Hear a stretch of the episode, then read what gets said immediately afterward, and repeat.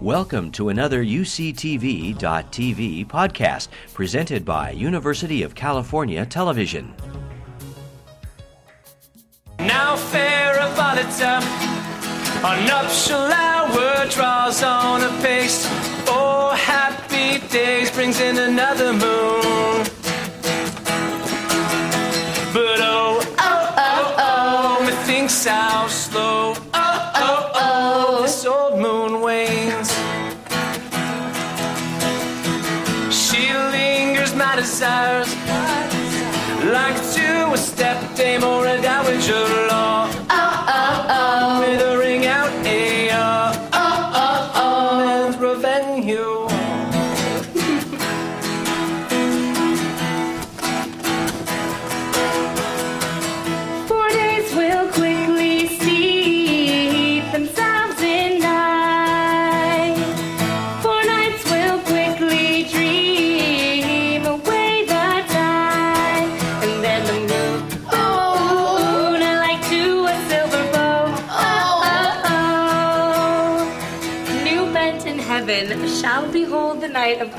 Our solemnities. Go, Philostrate, stir up the Athenian youth to merriment. Awake the pert and nimble spirit of mirth. Bring melancholy forth to funerals. The pale companion is not for our pomp.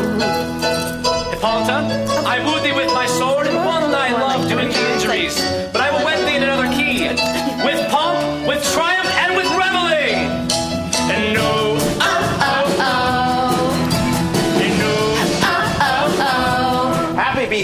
Our renowned Duke. Thanks, good Aegeus. What's the news with thee? Full of vexation come I with complaint against my child, my daughter Hermia. Stand forth, Demetrius. My noble lord, this man hath my consent to marry her. Stand forth, Lysander. And my gracious Duke, this hath bewitched the bosom of my child. Thou, thou, Lysander, thou hast given her rhymes and interchanged love tokens with my child. Thou hast by moonlight at her window sung with feigning voice verses of feigning love and stolen the impression of her fantasies. With cunning hast thou filched my daughter's heart and turned her obedience, which is due to me, to stubborn harshness. And my gracious Duke, be it so, she will not hear before your grace consent to marry with Demetrius. I beg the ancient privilege of Athens.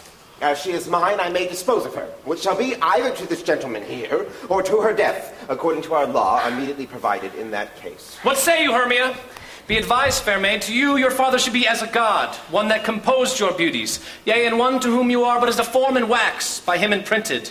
And within his power to leave the figure or disfigure it, Demetrius is a worthy gentleman. So is Lysander. In himself he is. But in this kind, wanting your father's voice, the other must be held the worthier. I would my father look, but with my eyes. Rather your eyes must with his judgment look. I do entreat your grace to pardon me. I know not by what power I am made bold, nor how it may concern my modesty in such a presence here to plead my thoughts. But I beseech your grace that I may know the worst that may befall me in this case if I refuse to wed Demetrius. Either to die the death, or to abjure forever the society of men. Therefore, fair Hermia, question your desires. Know of your youth, examine well your blood. Whether you yield not to your father's choice, you can endure the livery of a nun. So will I grow, so live, so die, my lord. Ere I will yield my virgin patent up into his lordship, whose unwished yoke my soul consents not to give sovereignty. Take time to pause, and by the next new moon, the sealing day betwixt my love and me for everlasting bond of fellowship. Upon that day, either prepare to die for disobedience to your father's will, or else to wed Demetrius as he would, or on Diana's altar to protest for A, austerity and single life. Relent, sweet Hermia, and Lysander, yield thy crazed title to my certain right. You have her father's love, Demetrius. Let me have Hermia's. Do you marry him?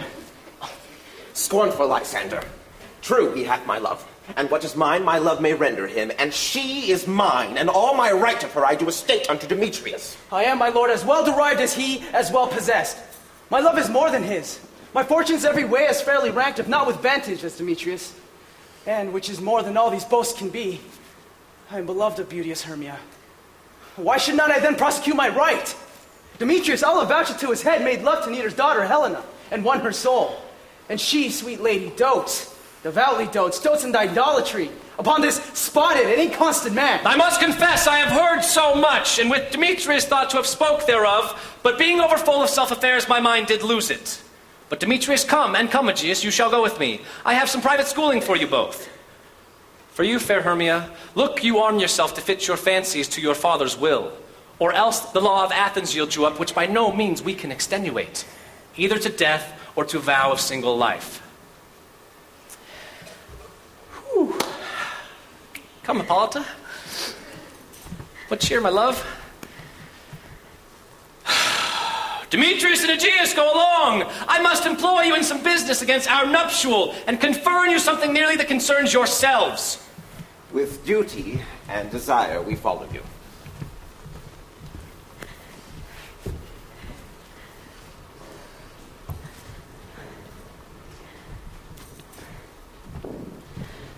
How now, my love? Why is your cheek so pale? How chance the roses there do fade so fast? Be like for want of rain, which I could well beteem them from the tempest of my eyes. I mean, for aught that I could ever read, could ever hear by Taylor history, the course of true love never did run smooth. If then true lovers have been ever crossed, it stands as an edict in destiny. Then let us teach our trial patience, because it is a customary cross, as due to love, as in thoughts and dreams and sighs, wishes and tears. Poor fancy's followers. A good persuasion. Therefore, hear me, Hermia. I have a widow aunt, a dowager of great revenue, and she hath no child. From Athens is her house remote seven leagues, and she respects me as her only son. There, gentle Hermia, may I marry thee? And to that place the sharp Athenian law cannot pursue us. If thou lovest me, and steal forth thy father's house tomorrow night, and in the wood a league without the town, there will I stay for thee. My good Lysander, I swear to thee by Cupid's strongest bow, by his best arrow with the golden head, by all the vows that ever men have broke, in number more than ever woman spoke. In that same place thou hast appointed me, tomorrow truly will I meet with thee. Keep promise, love. Look, here comes Helena. Godspeed, fair Helena, whither away? Call you me fair? That fair again unsay. Demetrius loves your fair, oh happy fair. Your eyes are lodestars and your tongue's sweet air more tunable than lark to shepherd's ear. Oh, teach me how you look and with what art you sway the motion of Demetrius' I frown upon him, yet he loves me still. I thought your frowns could teach my smile such skill. I give him curses, yet he gives me love. I thought my prayers could such affection move. The more I hate, the more he follows me. The more I love, the more he hateth Oh, me. his folly, Helena, is no fault of mine. None but your beauty. That fault were mine. Take comfort. He no more shall see my face. Lysander and myself will fly this place. Before the time I did Lysander see, seemed Athens as a paradise to me. Oh, then what graces in my love do dwell, that he hath turned a heaven unto a hell. Helen, to you our minds we will unfold. Tomorrow night, when Phoebe doth behold her silver visage in the watery glass, decking with liquid pearl the bladed grass, a time that lovers' flights doth still conceal.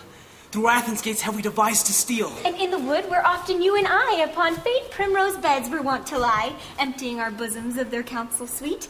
There my Lysander and myself shall meet, and thence from Athens turn away our eyes to seek new friends and stranger companies. Farewell, sweet playfellow.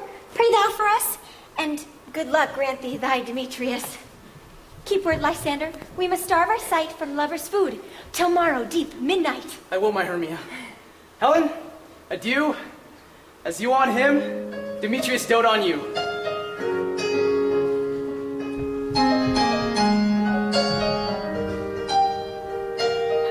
Some or other some can be. Through Athens I'm thought as fair as she. But what of that? Demetrius thinks not so. He will not know at all, but he do know. And as he errs doting on Hermia's eyes, so I admiring of his qualities things base and vile,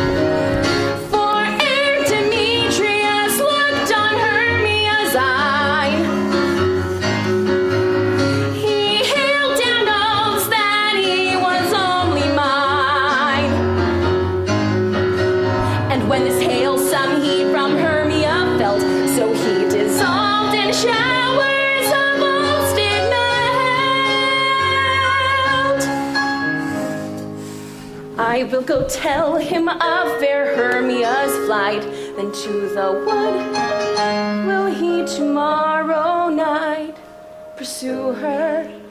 For this intelligence, if I have thanks, it is a dear expense.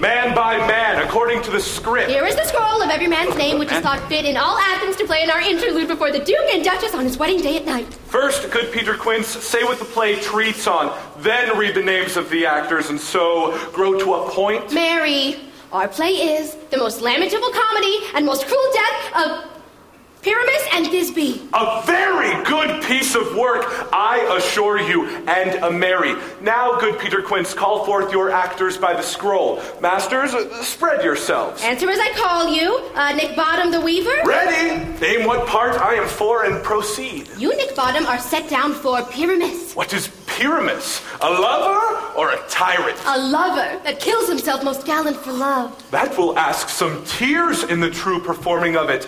If I do it, let the audience look to their eyes. I will move storms. I will condole in some measure. To the rest. Francis Flute. Yet my chief humor is for a tyrant. I could play Hercules rarely or a part to tear a captain to make all split. The raging rocks and shivering shocks shall break the locks of prison gates, and Phoebus's car shall shine from far and make and mar the foolish fates. Ah, this was lofty. Now name the rest of the players. Francis Flute. This is Hercules' vein, a tyrant's vein. A lover is more uh, condoling. Francis Flute, the bellows mender. Here, Peter Quince. Flute, you must take Thisbe on you. What is Thisbe? A wandering knight? It is the lady that Pyramus must love. Nay, Faith! Let me not play a woman.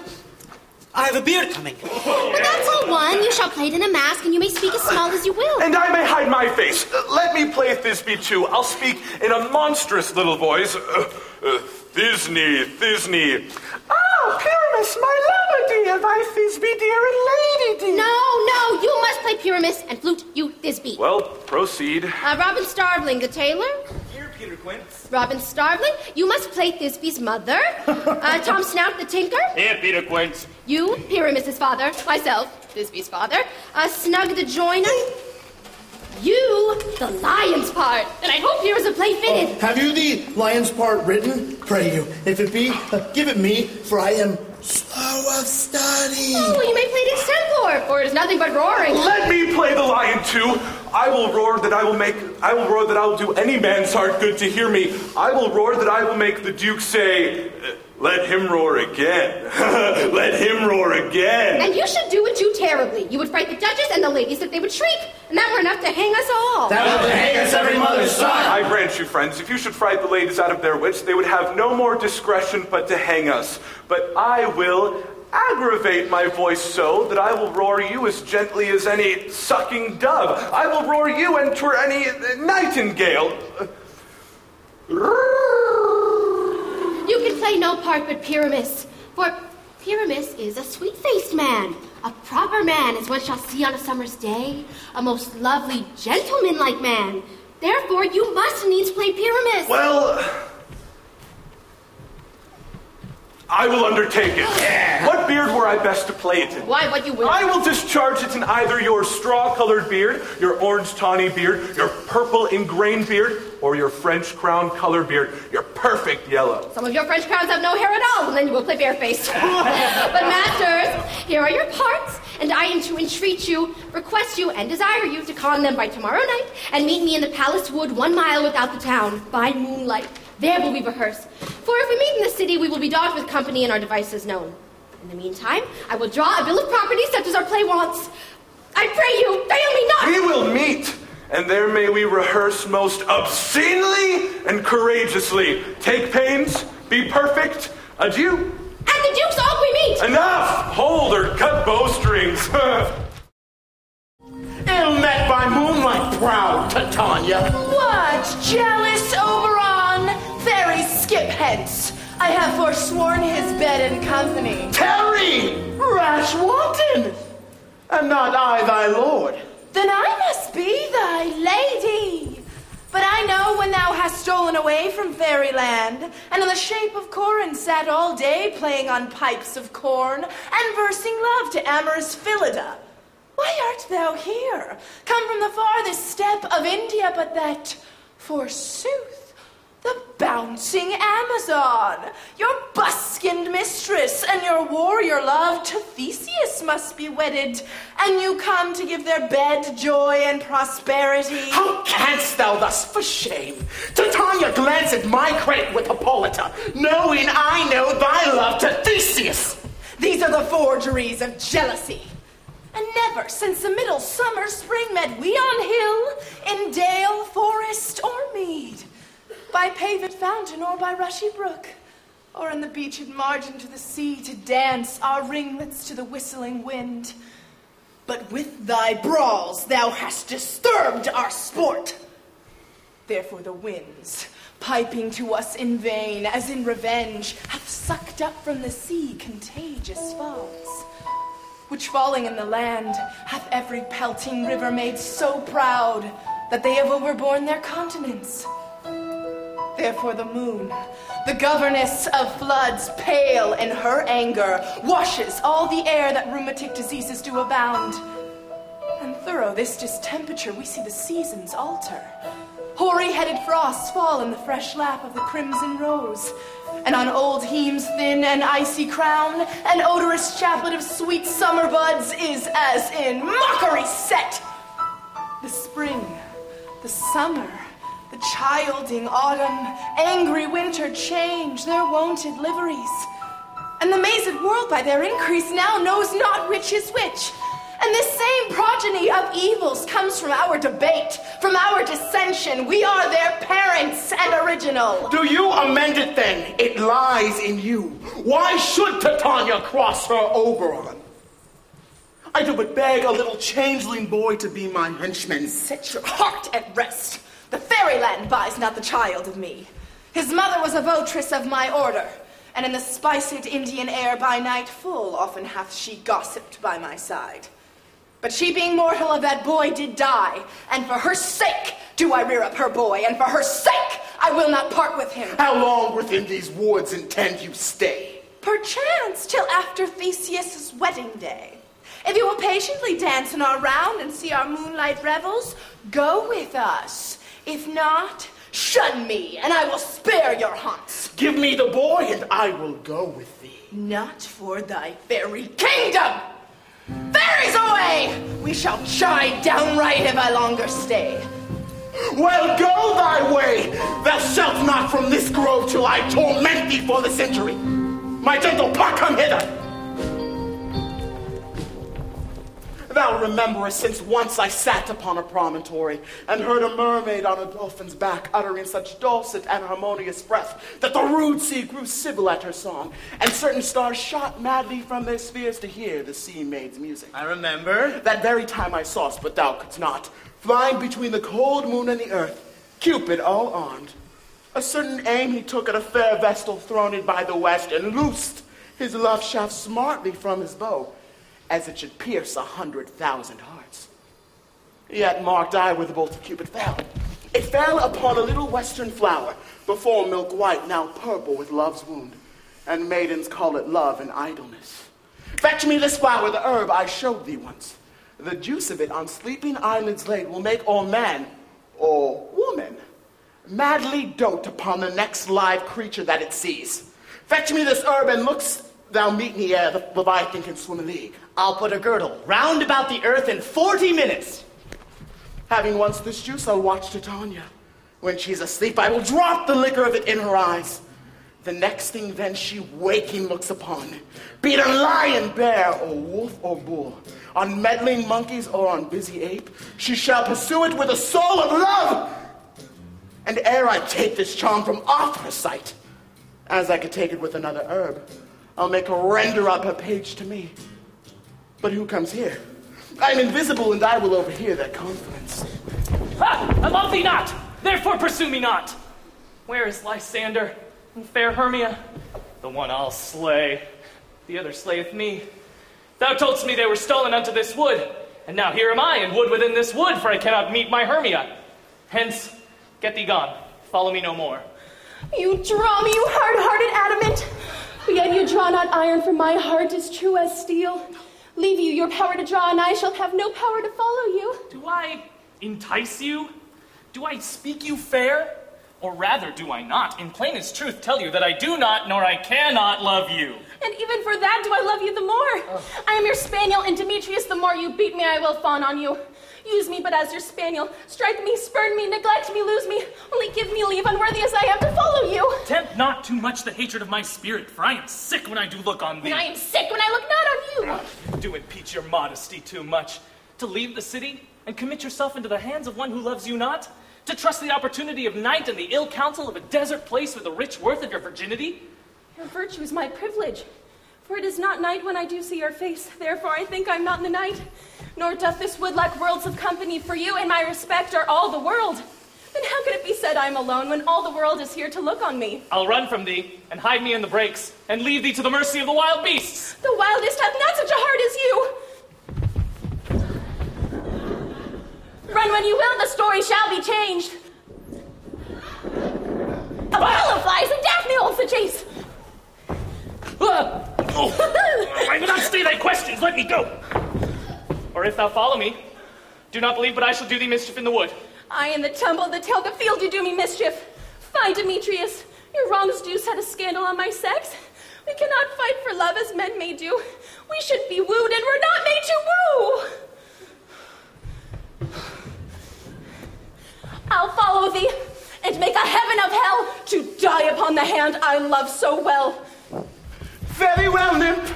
Ere he do leave this grove, thou shalt fly him, and he shall seek thy love. Is that the flower there? Welcome, wanderer. Aye, there it is. I pray thee, give it me. I know a bank where the wild thyme grows, where oxlip and the wild grows, quite over canopy with luscious woodbine, with sweet musk roses and with eglantine. There sleeps Titania some time of the night, lulled in these flowers with dances and delight. And there the snake throws her enameled skin, weed wide enough to wrap a fairy. With the juice of this, I'll streak her eyes and make a fool of hateful fantasies. Take thou some of it, and seek through this grove. A sweet Athenian lady is in love with the disdainful youth. Anoint his eyes, but do it when the next thing he espies may be the lady. Thou shalt know the Athenian by the garments he hath on. Affected with some care, that he may prove more fond on her than she upon her love. And lookst thou meet me ere the first cock crew? Fear not, my lord, your servant shall do so. Ow, ow, ow, ow, ow, ow. Come, now a roundel and a fairy song. Then for the third part of a minute hence. Some to kill cankers in the musk rose buds. Some war with reremice for their leathern wings to make my small elves coats. And some keep back the clamorous owl that nightly hoots and wanders at our quaint spirits. Sing me now asleep, then to your offices and let me rest. You spotted snakes with double tongue,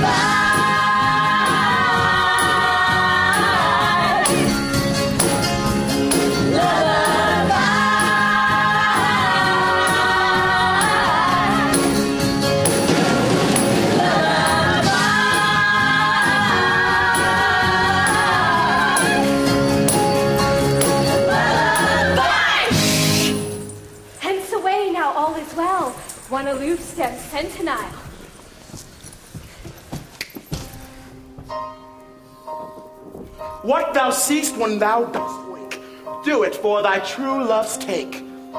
Love and languish for his sake. Bid ounce or cat or bear, pard or boar with bristled hair. In thy eye that shall appear when thou wakest, it is thy dear. Wake when some vile thing is near.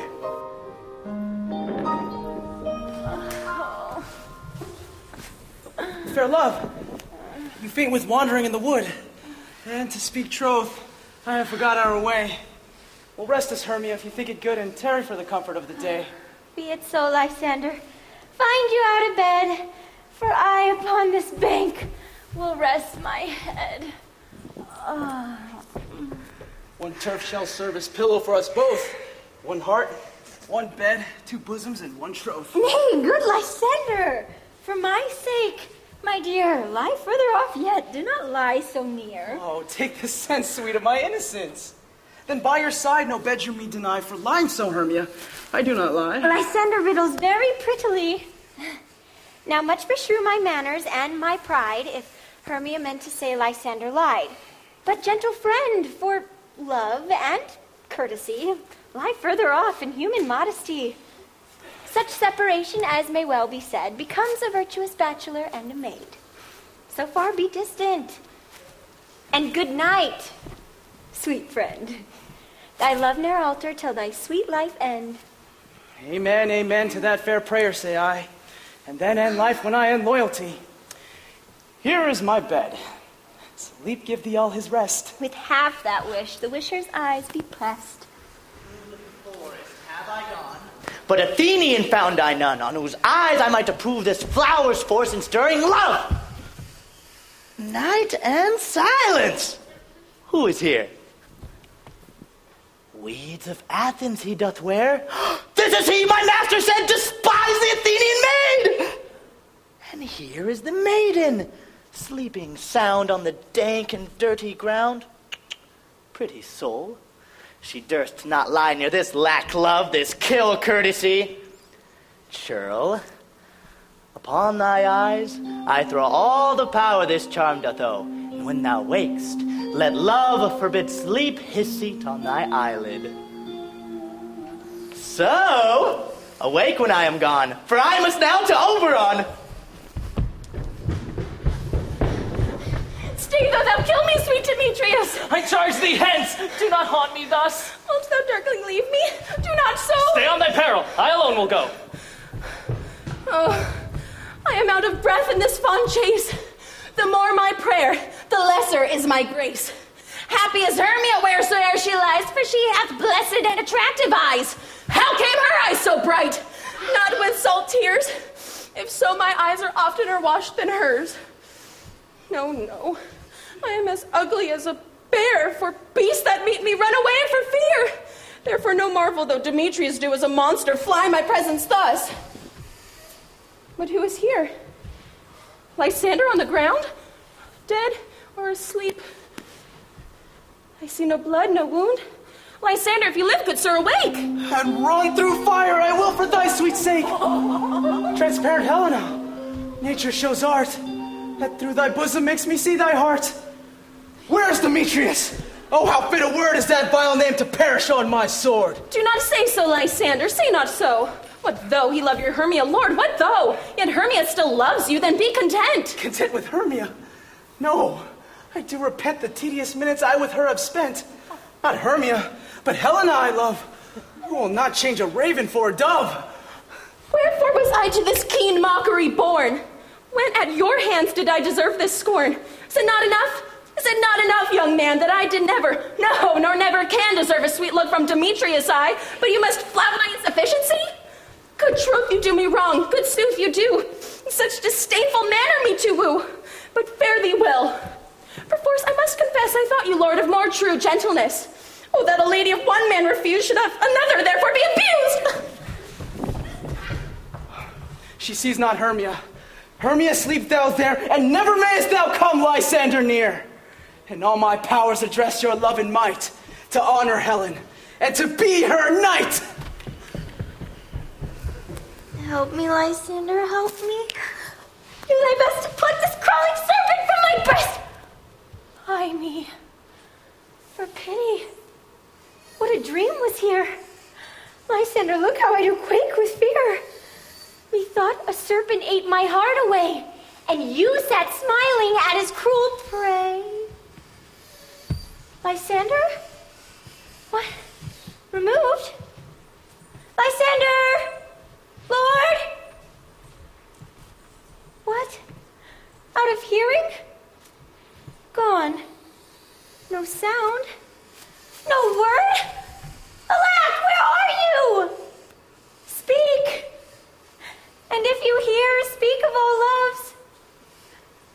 I swoon almost with fear. No. Then I well perceive thou art not nigh. Either death or you I'll find immediately. Uh, Are we all met? And here's a marvelous, convenient place for our rehearsal. This green plot shall be our stage, this hawthorn break our tiring house, and we will do it in action, as we will do it before the Duke. Peter Quince, What sayest thou, bully bottom? there are things in this comedy of Pyramus and Thisbe that will never please. First, Pyramus must draw a sword to kill himself, which the ladies cannot abide. Uh, how answer you that? By a lark and a parlous fear. I believe we must leave the killing out when all is done. Not to wit. I have a device to make all well. Write me a prologue, and let the prologue seem to say we will do no harm with our swords, and that Pyramus is not killed indeed. And for the more better assurance, tell them that I, Pyramus, am not Pyramus, but Bottom the Weaver. This will put them out of fear. Well, we will have such a prologue. Come sit down, every mother's son, and rehearse your parts. Pyramus, you begin. When you have spoken your speech, enter into that break, and so everyone according to his cue. What hempen homespuns have we swaggering here? So near the cradle of the fairy queen. What? A play torn! I'll be an auditor. And an actor too, perhaps, if I see cause. Speak, Pyramus. Thisbe, stand forth.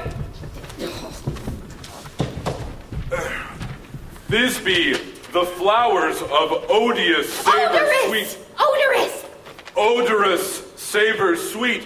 So hath thy breath, my dearest Thisbe dear. But hark, a voice! Stay thou but here a while, and by and by I will to thee appear. A stranger Pyramus than e'er played here. Must I speak now? Mary, must you? For you must understand he goes but to see a noise that he heard and is to come again. Most radiant Pyramus! Most lily white of hue. I've kind of like the red rose. On triumphant bride!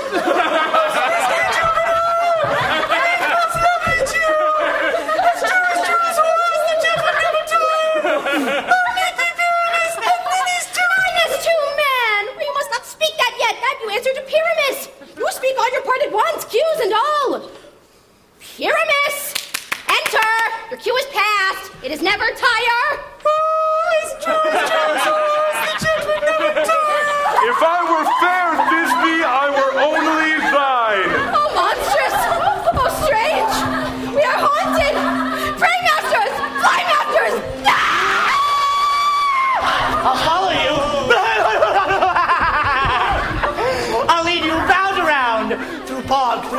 through bush, through brake, through briar. Sometime a horse I'll be, sometime a hound, a hog, a headless bear, sometime a fire. And neigh, and bark, and grunt, and roar, and burn like horse, hound, hog, bear, fire at every turn. Why do they run away? This is a knavery of them to make me a fear. Oh, bottom, thou art changed. What do I see on thee? What do you see? You see an asshead of your own, do you? Bless thee, bottom! Bless thee! Thou art translated. I see their knavery. This is to make an ass of me, to fright me if they could. But I will not stir from this place. Do what they can. I will walk up and down here and I will sing that they shall hear I am not afraid. The ousel cock so black of hue and orange tawny bill. The throstle with his note so true, the wren with little quill. One angel wakes me from my flowery bed. The finch, the sparrow, and the lark, the plain song cuckoo gray, whose note full many a man doth bark, and dares not answer nay.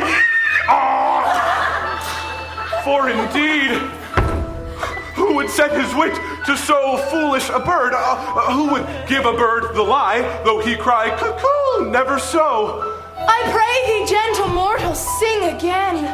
Mine ear is much enamored of thy note. So is mine eye enthralling to thy shape.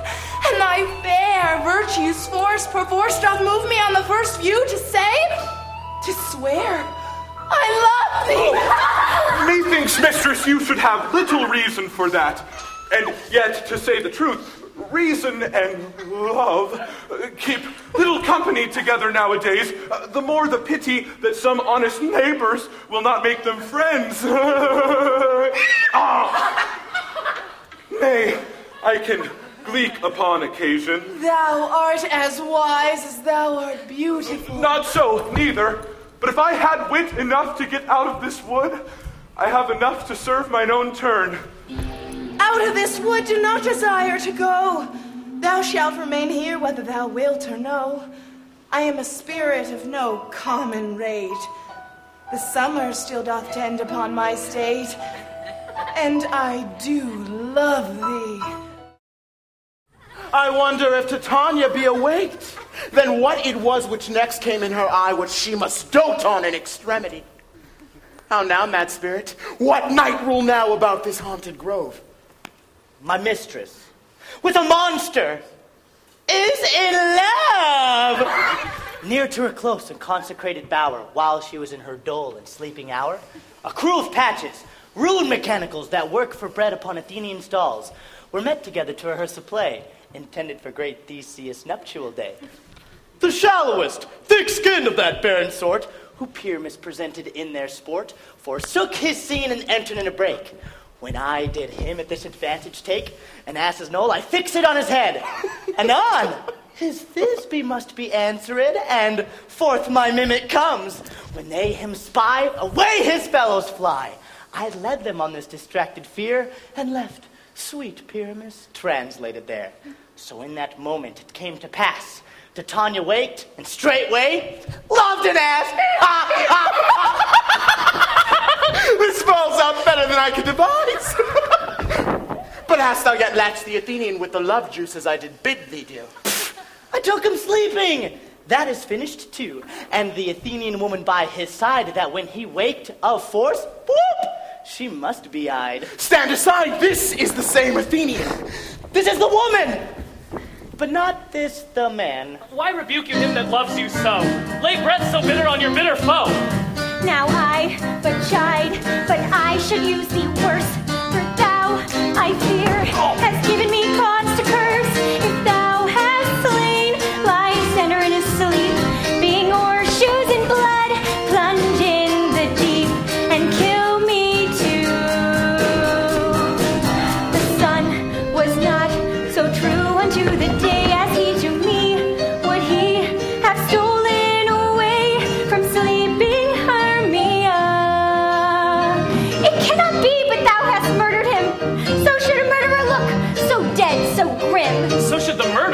so should I. Pierced through the heart with your stern cruelty. Yet you, the murderer, look as bright, as clear as yonder Venus in her glimmering sphere. Oh, what's this to my Lysander? Where is he? Ah, good Demetrius, wilt thou give him me? I would rather give his carcass to my hounds. Out, dog! Out, cur! Thou drewst me past the bounds of maiden's patience. Hast thou slain him then? Henceforth be never numbered among men. You spend your passion on a misprized mood. I am not guilty of Lysander's blood, nor is he dead for aught that I can tell. I pray thee, tell me then that he is well. And if I could, what should I get there for? A privilege. Never to see me more, and from thy hated presence part I so. See me no more, whether he be dead or no. There is no following her in this fierce vein. Here, therefore, for a while I will remain. Oh, so sorrow's heaviness doth heavier grow. For debt that bankrupt sleep doth sorrow owe, which now in some slight measure it will pay, if for his tender here I make some stay. What hast thou done? Thou hast mistaken quite and laid the love juice on some true love sight. Of thy misprison must perforce ensue some true love turned and not a false turned true. About the wood go swifter than the wind, and Helen of Athens look thou find. Oh, fancy six years the pale of cheer, with sighs of love that cost the fresh blood dear. My some illusion cease, thou bring her here. I'll charm his eyes again, she do appear. I go! I go. Look how I go.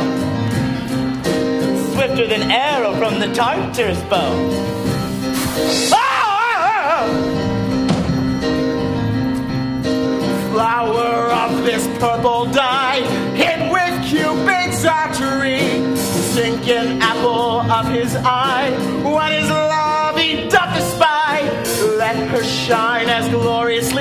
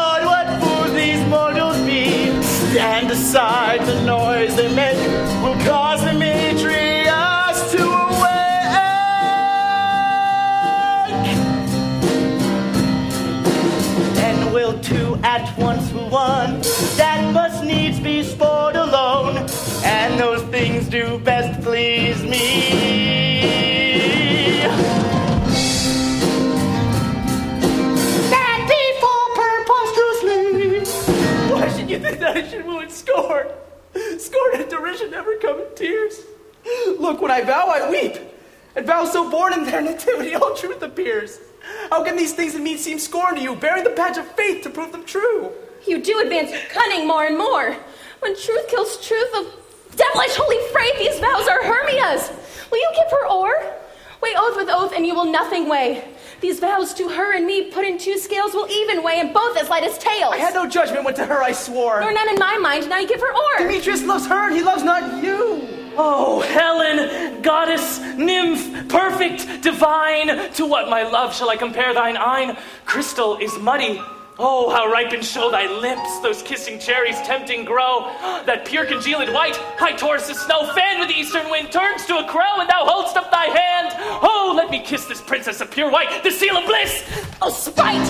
Oh, hell! I see you all are bent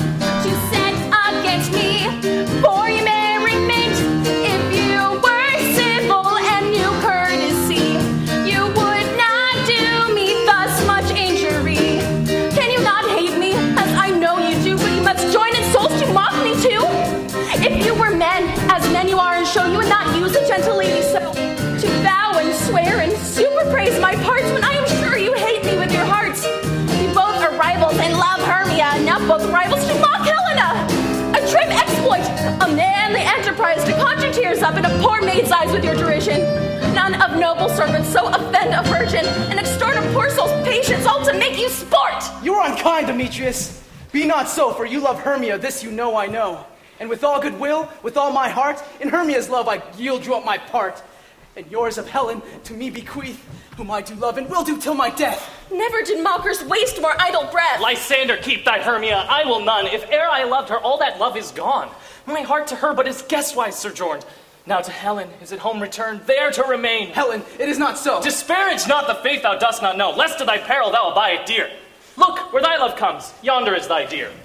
Oh, dark night, that from the eye his function takes, the ear more quick of apprehension makes, wherein it doth impair the seeing sense. It pays the hearing double recompense. Oh, thou art not by mine eye, Lysander found. Mine ear, I think, it brought me to thy sound. But why unkindly didst thou leave me so? Why should he stay whom love doth press to go? What love could press Lysander from my side? Lysander's love that would not let him bide. Fair Helen, who more glides the night than all yon fiery O's and eyes of light. Why seekst thou me? Could not this make thee know the hate I bear thee made me leave thee so? You speak not as you think, it cannot be. Lo, she is one of this confederacy! Now I perceive they have conjoined all three to fashion this false sport in spite of me. Injurious Hermia, most ungrateful maid, have you conspired? Have you with these contrived to bait me with this foul derision? Is all the counsel we two have shared, the sisters' vows, the hours that we have spent when we have chid the hasty footed time for parting us? Oh, is all forgot? I am amazed at your passionate words. I scorn you not. It seems you scorn me. Have you not set Lysander as in scorn to follow me and praise my eyes and face and made your other love Demetrius, who even but now did spurn me with his foot to call me goddess, nymph, divine, rare, precious, celestial? Wherefore he this to her he hates? And wherefore doth Lysander deny your love so rich within his soul, and tender me forsooth affection, but by your setting on, by your consent? What though I be not so in grace as you, so hung upon with love, so fortunate, but miserable most to love unloved? This you should pity rather than despise. I understand not what you mean by this. I do. Persever. Counterfeit sad looks, make mouths upon me when I turn my back, wink at each other, hold this sweet jest up. If you had any pity, grace, or manners, you would not make me such an argument. But fare thee well. Tis partly my own fault, which death or absence soon shall remedy. Stay, gentle Helena. Hear my excuse, my love, my life, my soul, fair Helena. Oh, excellent! Sweet, do not scorn her so. If she cannot entreat, I can compel. Canst compel no more than she entreats. Thy threats have no more strength than her weak prayers. Helen, I love thee. By my life I do. I swear by that which I will lose for thee, to prove him false that says I love thee not. I say I love thee more than he can do. If thou say so, withdraw and prove it too. Quick, come! Lysander, where to tends all this? Away, you Ethiope! no, no, he'll seem to break loose, take on as you would follow, but yet come not. You are a tame man. Go! Hang off, thou cat, thou bird! Vile thing, let loose, or I will shake thee from me like a serpent! Why are you grown so rude? What changes this sweet love? Thy love? Oh. Outlaws, medicine, oh, no hidden potion, hence! Do you not jest? Yes, sooth, and so do you! Demetrius, I will keep my word with thee. I would I had your bond, for I perceive a weak bond holds you. I'll not trust your word. What, should I hurt her, strike her, kill her dead? Although I hate her, I'll not harm her so. Hate me? What could you do me greater harm than hate? Hate me? Oh me, what news is this, my love? Am not I Hermia? Are not you, Lysander? I'm as fair now as I was erewhile. Since night you loved me. Yet since night you left me. Why then you left me, oh the gods forbid. In earnest shall I say. Ay, by my life, and never did desire to see thee more. Therefore be out of hope, of question, of doubt. Be certain nothing truer. Tis no jest that I do hate thee. I love Helena. Oh, me. You juggler. You canker blossom. You thief of love. What have you come by night and stolen my love's heart from him? Fine it, faith. Have you no modesty? No maiden shame? No touch of bashfulness? What, will you tear impatient answers from my gentle tongue? Fie, fie, you counterfeit, you puppet, you! Puppet? Why so? Aye, that way goes the game. Now I perceive she hath made compare between our statures. She hath urged her height, and with her personage, her tall personage, her height, forsooth, she hath prevailed with him. And are you grown so high in his esteem because I am so dwarfish and so low? How low am I, thou painted maypole? Hmm, Speak, how low am I? I am not yet so low but that my nails can reach unto thine eye. I pray you, though you mock me, gentlemen, was never cursed. I have no gift at all of shrewishness. I'm a right maid in my cowardice. Let her not strike me. You perhaps may think because she is something lower than myself that I can match her. Lower? Strike uh, again. Good Hermia, do not be so oh. bitter with me. I evermore did love you, Hermia. Did ever keep your counsel, never wronged you. Save that in love unto Demetrius, I told him of yourself unto this wood. He followed you for love, I followed him. But he hath chid me hence and threatened me to strike me, spurn me, nay, to kill me too. And now, so you'll let me quite go to Athens while I bear my folly back and follow you no more. Let me go. You see how simple and how fond I am. Why get you gone? Who is that hinders you? A foolish heart that I leave here behind. What with Lysander? With Demetrius! Be not afraid. She shall not harm thee, Helena. No, sir, she shall not, but you take her part. Oh, when she is angry, she is keen and shrewd. She was a vixen when we went to school. Now she be but little. She is fierce. Little, again. Nothing but low and little. Why will you suffer her to flout me thus? Let me come to her. Oh! Oh! Get you guard, you dwarf! You minimus of hindering, not dress maid! Lysander! You acorn! You are too officious in her behalf that scorns your services. Let her alone. Speak not of Helena, take not her part. For if thou dost intend never so little show of love to her, thou shalt abide it. Now she holds me not. Now follow if thou darest to try who's right of thine or mine is most in Helena. Follow? Nay, I'll go with thee. Cheek by jowl. You, mistress! All this coil is long of you! Nay, go not back! I will not trust you, I, nor longer stay in your cursed company. Your hands and mine are quicker for a fray. My legs are longer, though, to run away!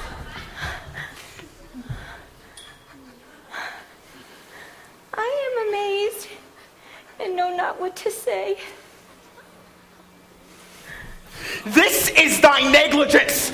Still thou mistakes or else commits thy knaveries willfully. Oh, oh, believe me, King of Shadows, I mistook. Did not you tell me that I should know the man by the Athenian garments he had on? Thou cease these lovers seek a place to fight. I therefore, Robin, overcast the night and lead these testy rivals so astray as one come not within another's way. Like to Lysander sometimes frame thy tongue, then stir Demetrius up with bitter wrong, and sometimes rail thou like Demetrius, till o'er their brow death counterfeiting sleep, with leaden legs and batty wings doth creep. Then crush this herb into Lysander's eye.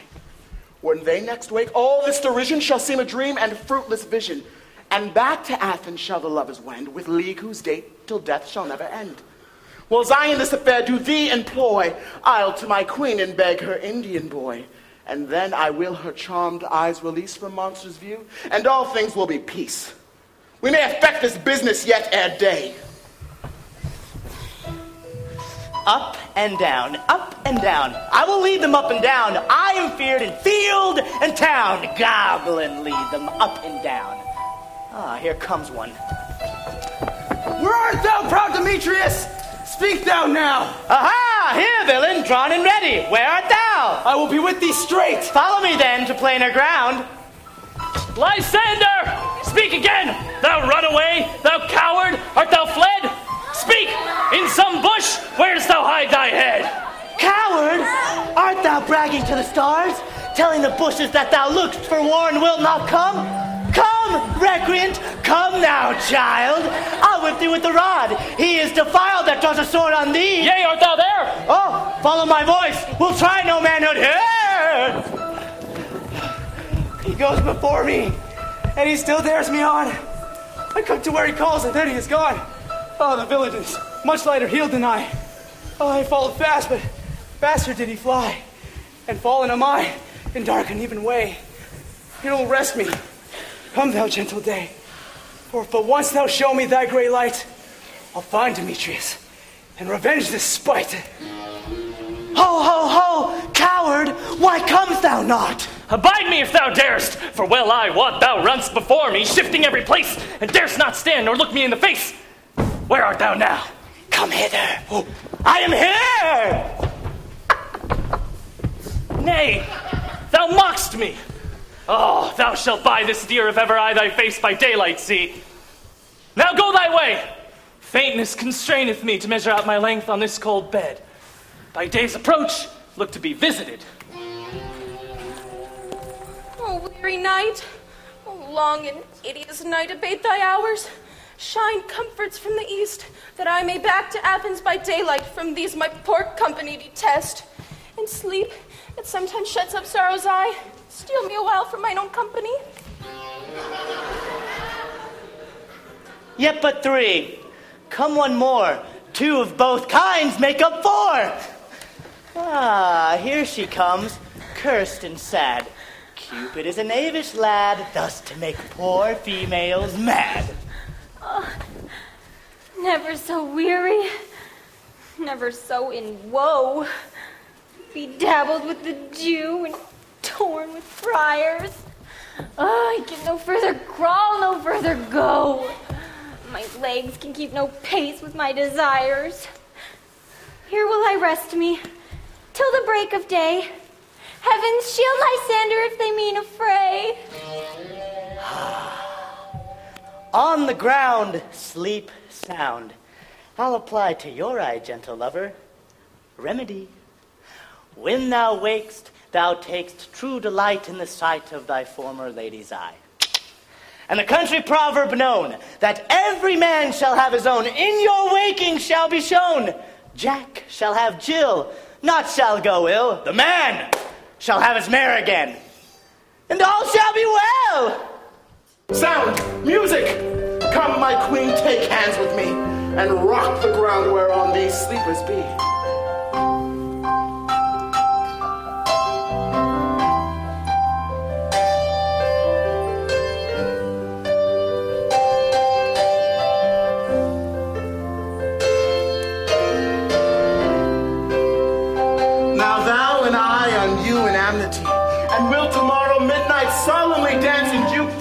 House triumphantly, and blessed to theirs fair prosperity. There shall the pairs of faithful lovers be, wedded with Theseus and all in jollity.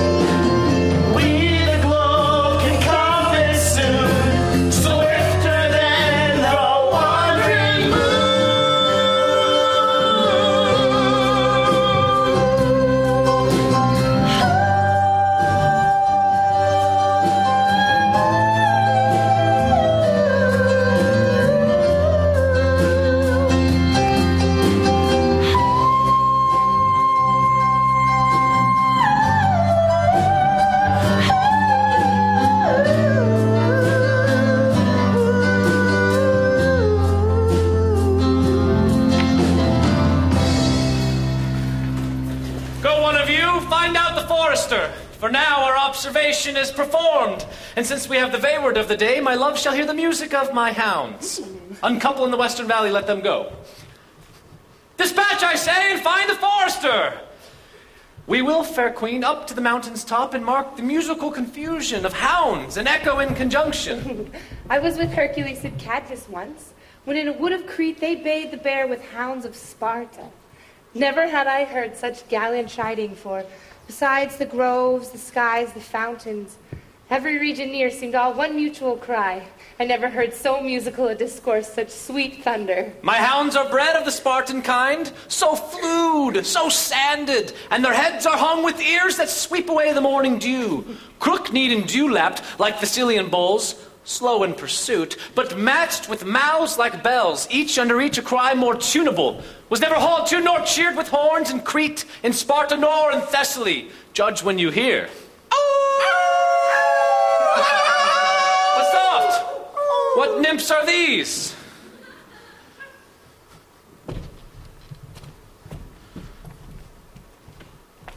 My lord, this is my daughter here asleep.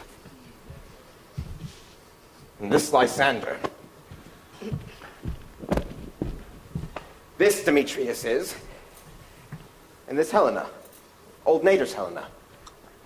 I wonder at their being here together. No doubt they rose up early to observe the rite of May, and hearing our intent, came in grace of our solemnity. but speak, Aegeus, is this not the day that Hermia should give answer for her choice? It is, my lord. Go bid the huntsmen wake them with their horns.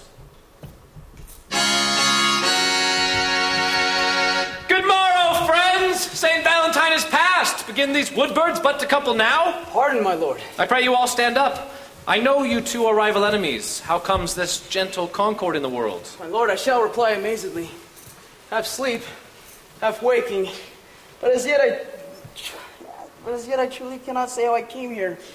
But as I think, truly what I speak, and how I do bethink me so it is. I came with Hermia hither.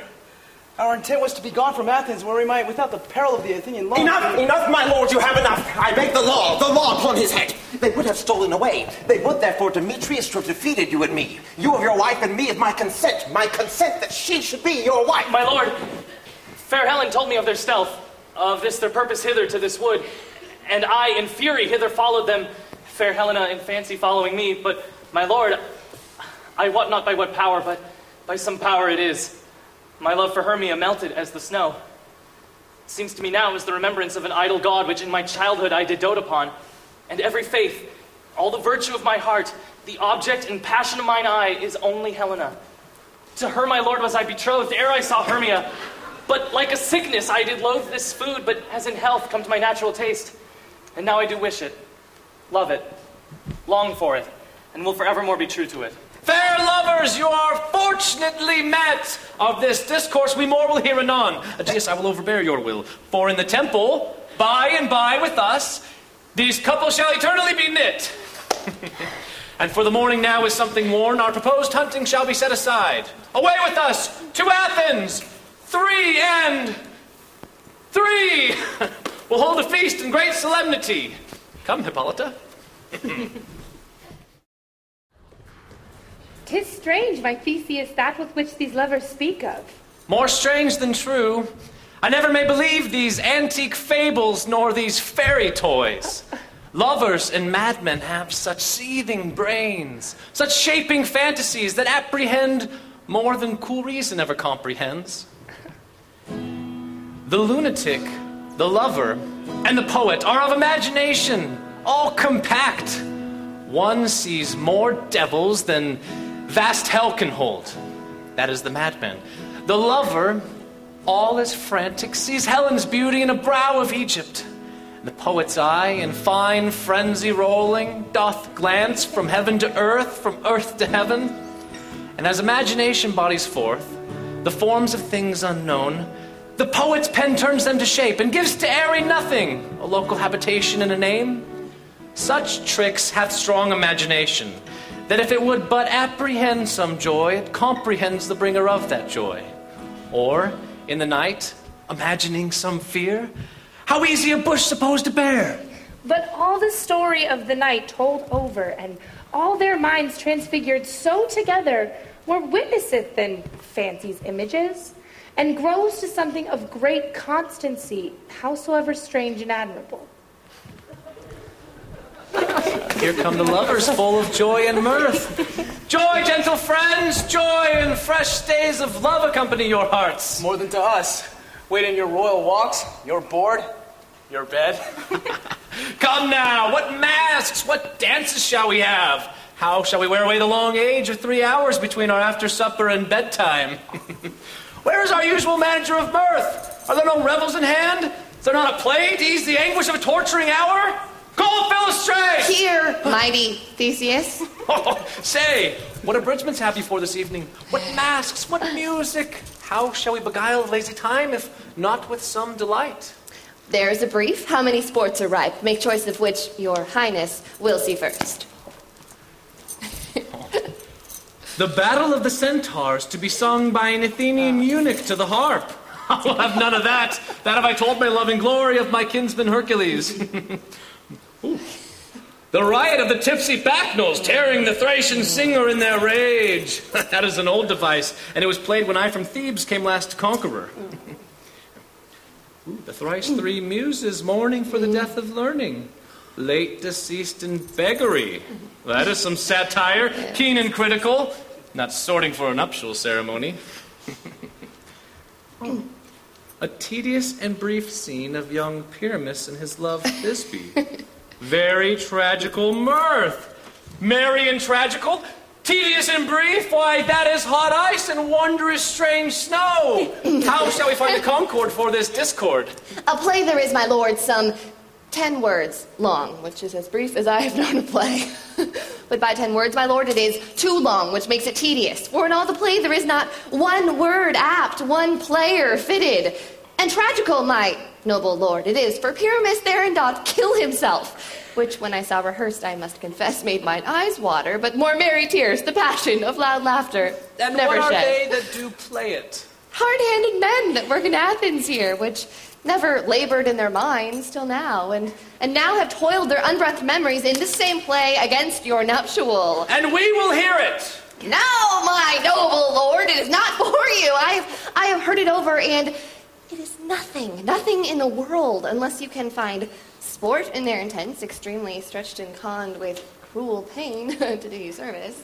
I will hear that play, for never anything can be amiss when simpleness and duty tender it. Bring them forth, and take your places, ladies. I love not to hear wretchedness o'ercharged and duty in its service perishing. Why, gentle Swede, you shall hear no such thing. She says they can do nothing of this kind. The kind are we to give them thanks for nothing. Our sport shall be to take what they mistake. What poor duty cannot do, noble respect takes in might, not merit. So please, your grace, the prologue is addressed. Let them approach. If we offend, it is with our goodwill. you should think we come not to offend, but with goodwill, to show our simple skill. That is the true beginning of our end. Consider then we come but in despite. We do not come as minding to content you. Our true intent is, oh, for your delight, we are not here. that you should here repent you, the actors are at hand. And by their show you shall know all that you are like to know. This fellow doth not speak upon points. He hath read his prologue like a rough colt. He knows not to stop. A good moral, my lord, it is not enough to speak, but to speak true. Indeed, he has played upon this prologue like a child on a recorder, a sound but not in government. His speech was like a tangled chain, nothing impaired, but all disordered. Who is next? Gentles! Perchance you wonder at this show, but wonder on till truth make all things plain. This man is Pyramus, if you will know. This beauteous lady Thisbe is certain. This man with lime and rough cast doth present wall. That vile wall which did these lovers sunder. And through wall's chink, poor souls, they were content to whisper. At the which let no man wonder.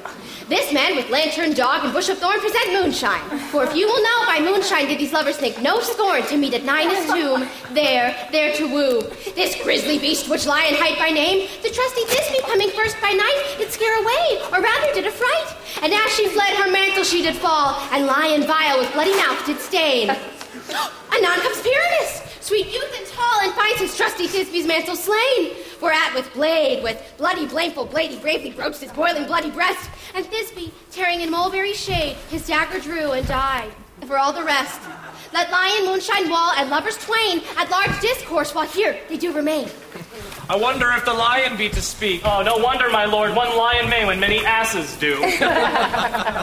In this same interlude it doth befall that I once snout my name present a wall, and such a wall as I would have you think headed in a crannied hole, a chink to which the lovers Pyramus and Thisbe did whisper often very secretly. This loam, this rough cast, this stone doth show I am that same wall, the truth is so here the cranny is right and sinister through which the fearful lovers are to whisper. Would you desire lime and hair to speak better? It is the wittiest partition that ever I heard discourse, my lord. Silence, Pyramus draws near the wall. O grim looked night, O night with hue so black, O night which ever art when day is not, O night, O night. Alack, alack, alack, I fear me Thisbe's promise is forgot. And wall, O wall, O sweet, O lovely wall, that stands between her father's ground and mine. Wall, O wall, O sweet and lovely wall, show me thy chink to blink through with mine eye. Thanks, courteous wall. Jove shield thee well for this. But what see I? No Thisbe do I see. O wicked wall through whom I see no bliss, cursed be thy stones for thus deceiving me. The wall methinks being sensible should curse again. No, indeed she should not. Deceiving me is Thisbe's cue. She is to enter now, and I am to spy her through the wall. You will see. It will all fall pat as I told you. Yonder, she comes. Uh. For often hast thou heard my moans, for parted my fair Pyramus and me. My cherry lips have often kissed thy stones, thy stones of lime and hair they deafen me. I see a voice. Now will I to the chink to spy that I can hear my Thisbe's face. Thisbe! Think what thou wilt. I am thy lover's grace, and like Limander am I trusty still. Not Shaphalus to Procris was so true. A shepherdess to progress unto you. Oh, kiss me through the hole of this vile wall.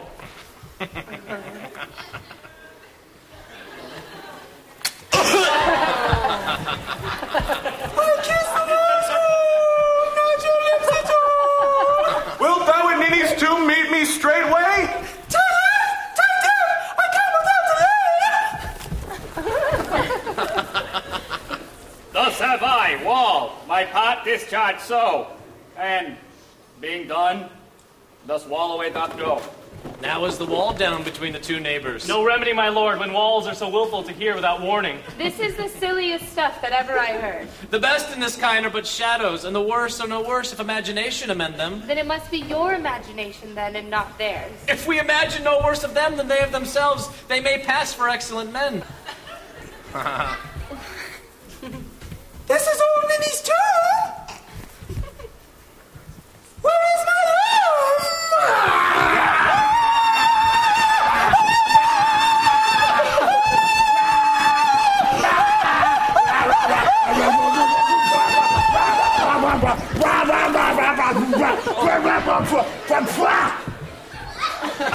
well roared lion! Well run, Thisbe! Well shown, Moon. Truly, the moon shines with a good grace. well mouthed lion. And on comes Pyramus. so the line vanished. Sweet moon, I thank thee for thy sunny beams.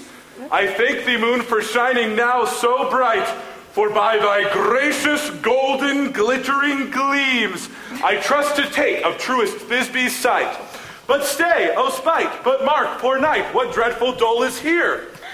Eyes, do you see? How can it be? O dainty duck. Oh dear. Thy mantle good. What? Stained with blood? Approach, ye furies fell! Oh, fates, come, come, cut thread and thrum, quail, crush, conclude, and quail! Oh, This passion and the death of a dear friend would go near to make a man look sad. Beshrew my heart, but I pity the man.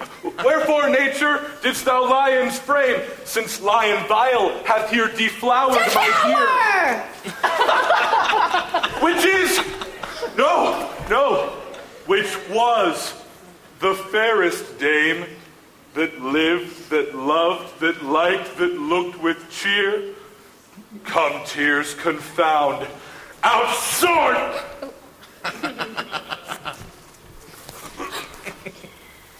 Outsort!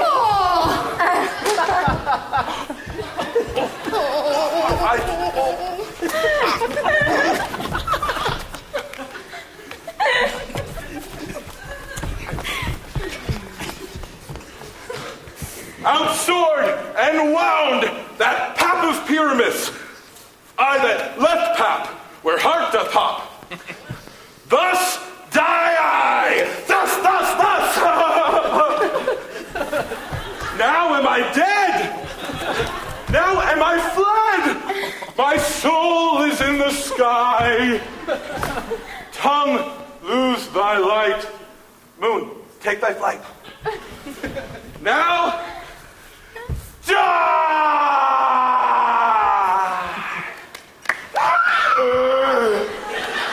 Die!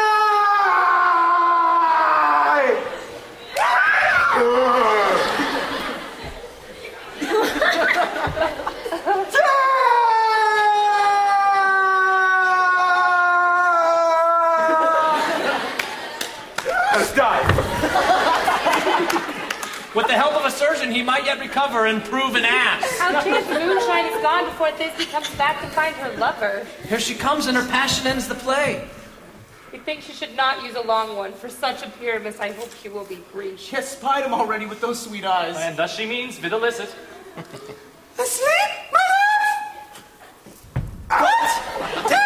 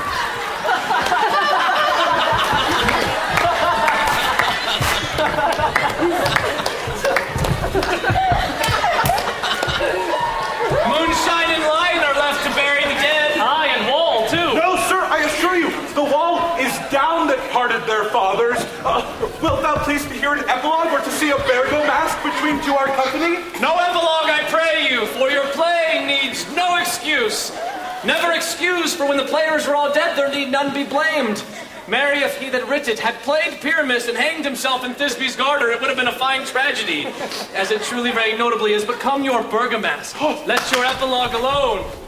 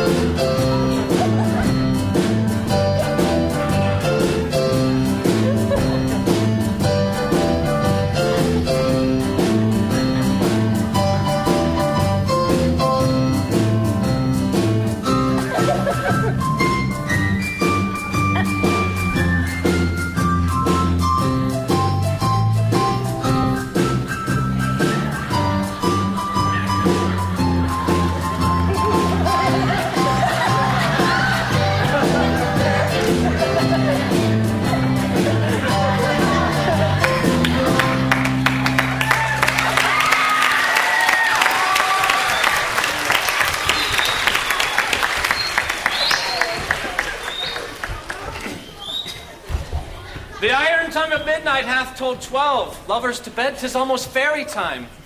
I fear we shall outsleep the coming morn.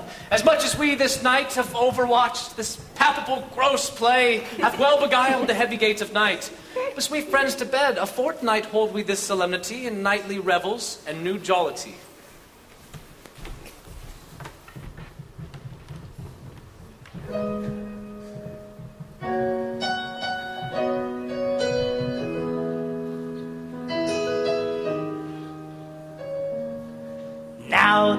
Hungry lion roars and the wolf behowls the moon. Whilst the heavy plowman snores, all with weary task fordone. Now the wasted brands do glow, whilst the screech owl screeching loud puts the wretch that lies in woe in remembrance of a shroud. Now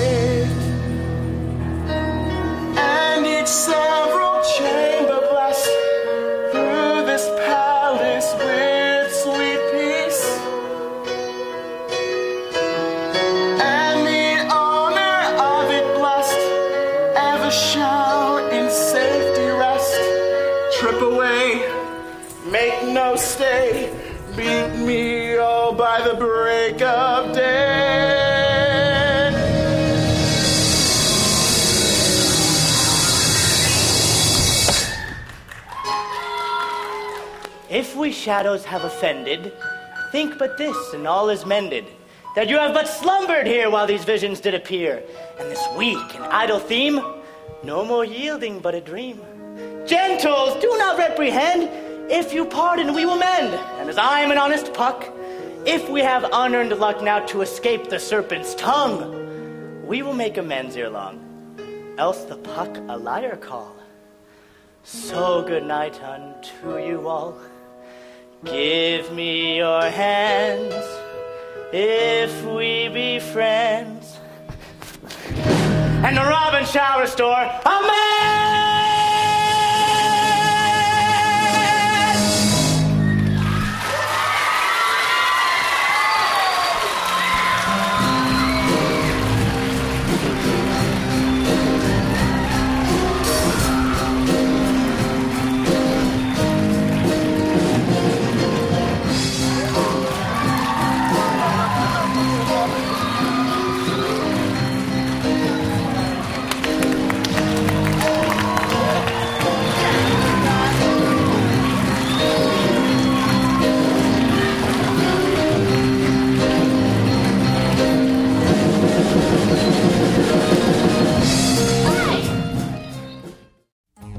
You've been listening to a podcast by University of California Television.